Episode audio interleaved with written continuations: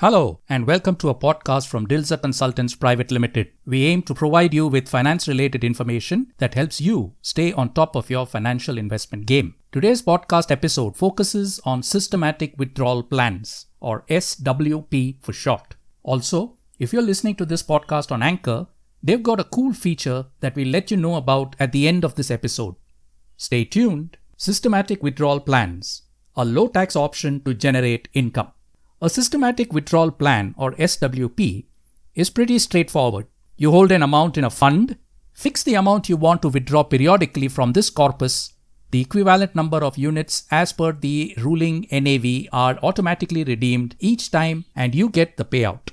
In this episode, we'll look at how an SWP works well in maintaining a regular income flow and how to go about setting up an SWP.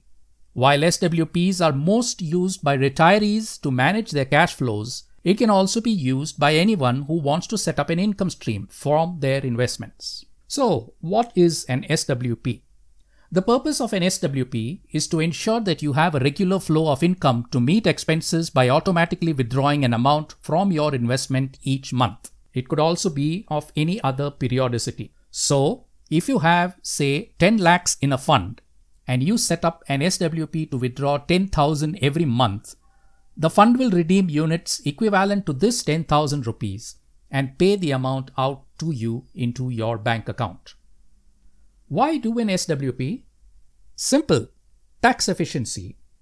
Essentially, the benefits of an SWP are as follows 1. You wind up paying lower tax on the withdrawal amount than you would if the same amount came to you in the form of fixed deposit interest.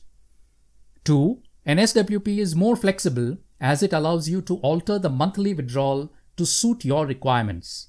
It's also easier to tap into to withdraw a higher amount to meet any sudden large expense. 3.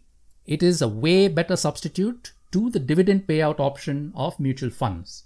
You decide how much you want as income every month. SWPs can be done from any fund but is best done from a low volatile asset class like a debt fund for income generation.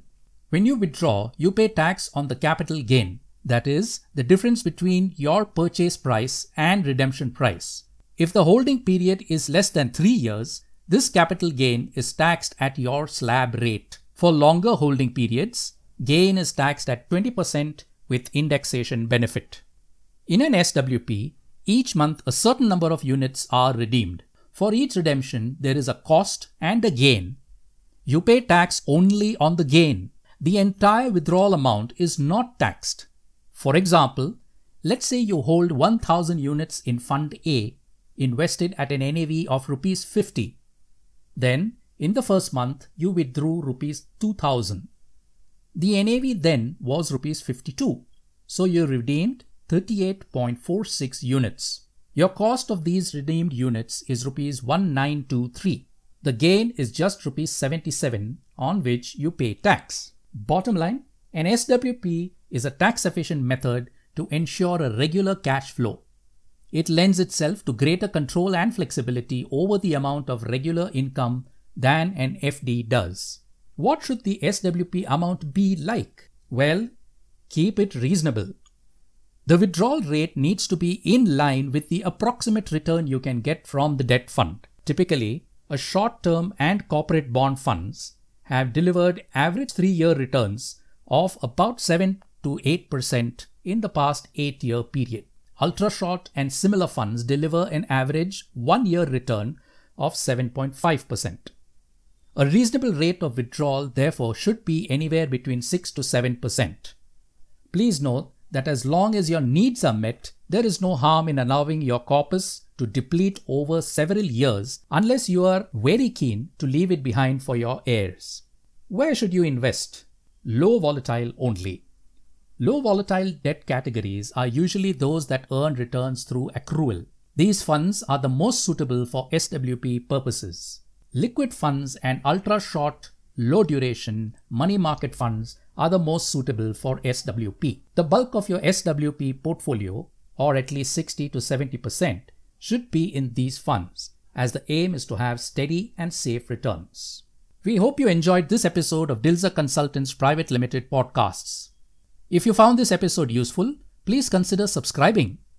If you have any feedback regarding the podcast, please send us an email to dilzerpodcasts at gmail.com mentioning the episode title in the subject line.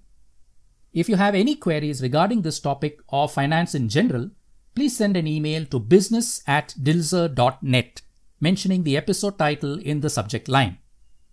You can keep track of the podcasts on our website dilzer.net forward slash podcasts.